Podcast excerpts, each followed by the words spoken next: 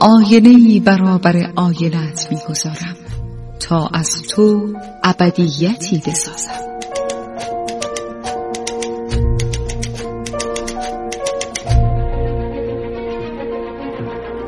تالار آینه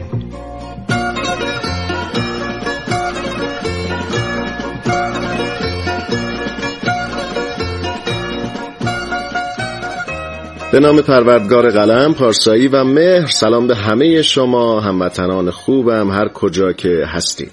دوستان عزیز من شهاب شهرزاد هستم با افتخار و فروتنی در پیشگاه شما شما که اهل کتاب و کتابخانی هستین و اهل مطالعه خوندن کتاب های خوب کتاب خوب می‌خونید و کتاب های خوب رو به دوستانتون هدیه می‌دید.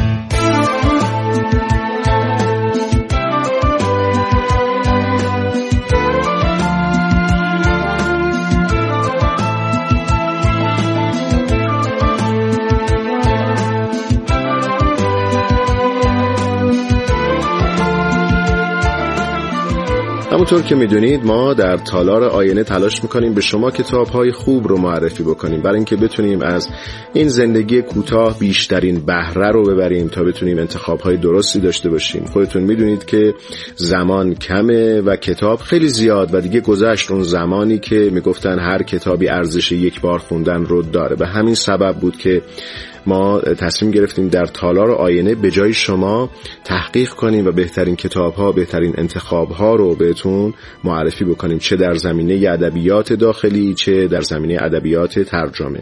یادم هست یک روز که با سعید مبشری نازنین با هم صحبت می‌کردیم. در همین برنامه با شما درباره کتاب سووشون حرف زدیم و قول دادیم به شما که کتاب سووشون سیمین دانشور رو به شما معرفی بکنیم. در واقع نخستین رمان فارسی که به قلم یک نویسنده زن ایرانی نوشته شده.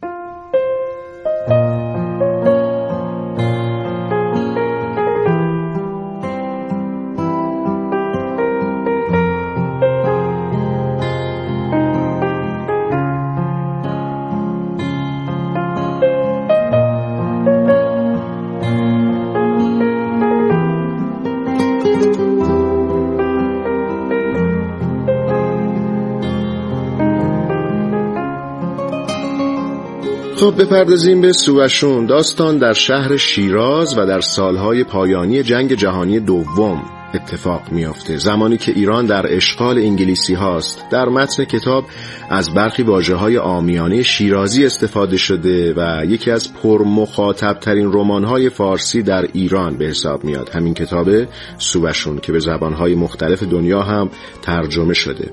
دانشور در هنگام جنگ جهانی دوم در دانشگاه تهران مشغول به تحصیل بود و به واسطه شغلش با خبرنگارانی که به ایران اومده بودن آشنا شد و در جریان اخبار جنگ قرار گرفت. دانشور در سال 1321 به زادگاه خودش یعنی شیراز سفر کرد و طرح اولیه سووشون در همون سال به ذهنش خطور کرد. عنوان کتاب از سووشون یا سیاوشان گرفته شده که عنوان مراسمی است که در سوگ سیاوش قهرمان اسطوره‌ای ایران زمین برگزار می شده سیاوش به صورتی قریبانه کشته میشه و کسی برای او عزاداری نمی‌کنه. تشابهی که سرنوشت یکی از شخصیت‌های داستان به نام یوسف با سرنوشت سیاوش پیدا می‌کنه و بدون تشریفات لازم مخفیانه به خاک سپرده میشه علت نامگذاری این کتاب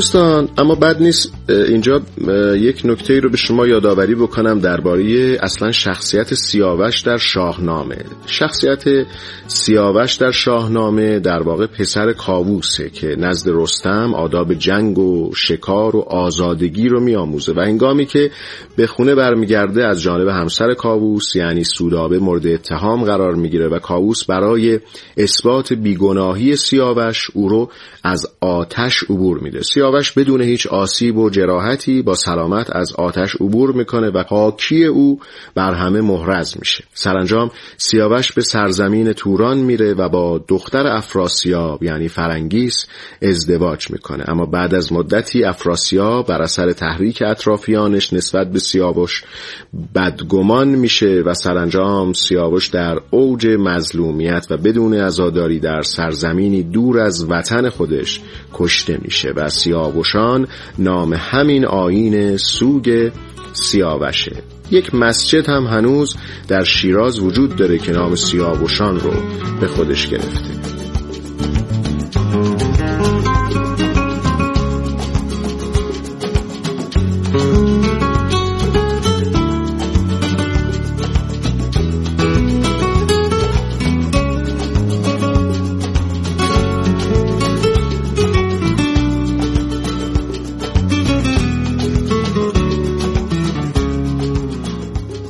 بسیاری از شخصیت های اصلی و فرعی سووشون از شخصیت های واقعی الهام گرفته شده. یکی از نقل قول های معروف در این زمینه مربوط به بزرگ علویه که می‌پرسه هر کس سووشون رو می‌خونه از خودش می‌پرسه آیا زری خود سیمین دانشور و یوسف همان جلال آل احمد نیست؟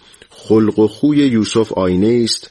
از خلق و خوی جلال. چرا که جلال به گفته خود سیمین سریح خشمگین و حادثه آفرین بود و سازشگر نبود. یک نام نویس هم در حقیقت به نام منیژه محامدی از جمله افرادی است که تونست اجازه کار روی رمان سووشون رو از سیمین دانشور بگیره و نمایشی با همین عنوان رو روی صحنه برد. همینطور نمایش رادیویی سووشون در سال 1392 از رادیو نمایش پخش شد.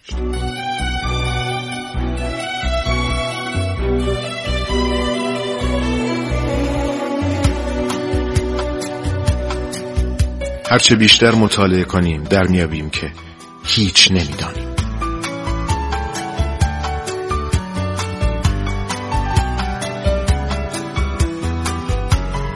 تالار آینه.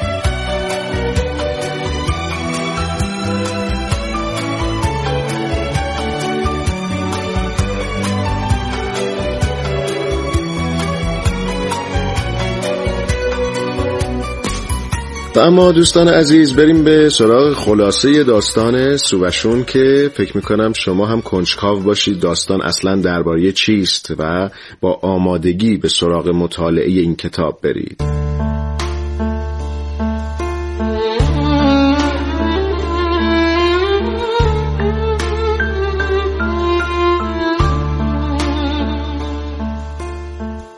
داستان سووشون در شهر شیراز و در سالهای پایانی جنگ جهانی دوم اتفاق میافته. در شرایطی که نیروهای انگلیسی وارد ایران شدند و زندگی مردم به واسطه حضور اشغالگران روز به روز پیچیده تر میشه.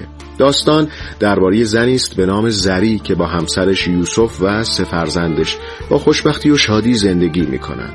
یوسف از خانواده ملاک و از طبقه متوسط. مردی سریح و لحجه و خوشقلب که حاضر نیست محصولش رو به ارتش بیگانه بفروشه و آزوقه و خاروباری که در اختیار داره در واقع فقط به مردم رعیت و فقیر تعلق می‌گیره و از مردم پشتیبانی می‌کنه. و هر بار که از طرف حاکم یا قشون خارجی برای خرید آزوقه نزد یوسف میان او قبول نمی‌کنه که با اونها وارد معامله بشه. شهر درگیر بیماری تیفوس ناامنی و فقر میشه و یوسف مدام تلاش می‌کنه تا در حد تواناییش به مردم رسیدگی بکنه.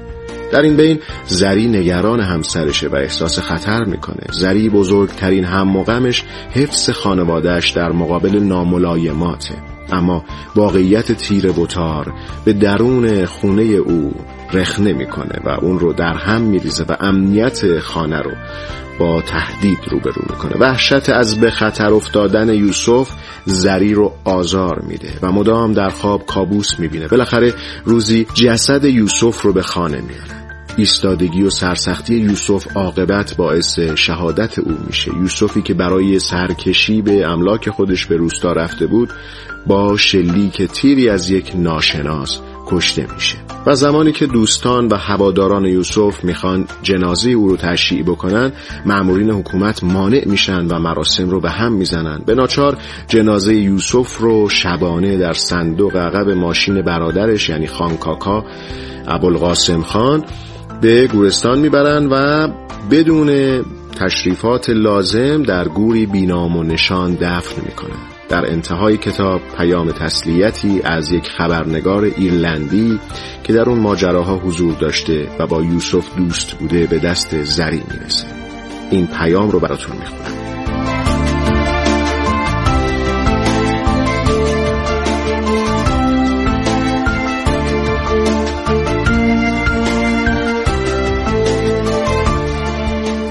گریه نکن خواهرم. در خانت درختی خواهد روید و درختهایی در شهرت و بسیار درختان در سرزمینت و باد پیغام هر درختی را به درخت دیگر خواهد رسانید و درختها از باد خواهند پرسید. در راه که می آمدی سهر را ندیدی.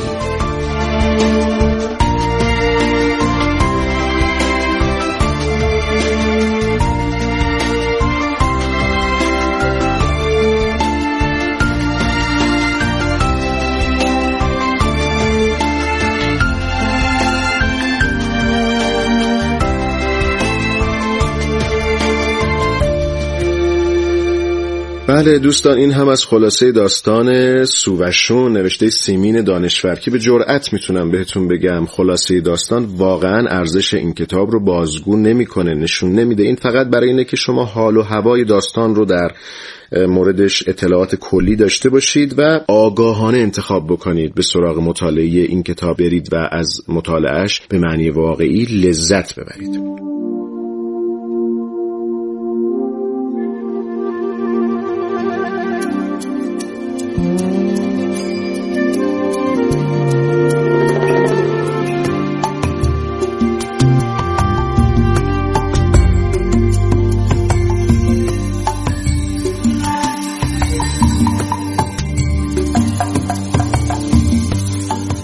دوستان عزیز خیلی متشکرم که همراه این تالار آینه بودید. با شما درباره سووشون صحبت کردیم. یک رمان بسیار مهم در ادبیات فارسی که پیشنهاد می‌کنم این رمان رو بخونید. با دقت هرچه تمامتر تا بعد آماده بشیم برای اینکه به سراغ دیگر آثار سیمین دانشور هم برویم انشالله اگر یک کتاب خاصی تو ذهنتونه که دوست دارید در تالار آینه بهش بپردازیم و معرفیش بکنیم حتما از طریق سامانه پیام کوتاه. همین حالا به ما خبر بدید اسم کتاب رو بنویسید و بنویسید برای معرفی در برنامه تالار آینه. به سی هزار پیامک بفرستید. سپاسگزارم از اینکه این برنامه رو هم همراهی کردید دوستان عزیز. دست مهربان خدای بزرگ یاورتون.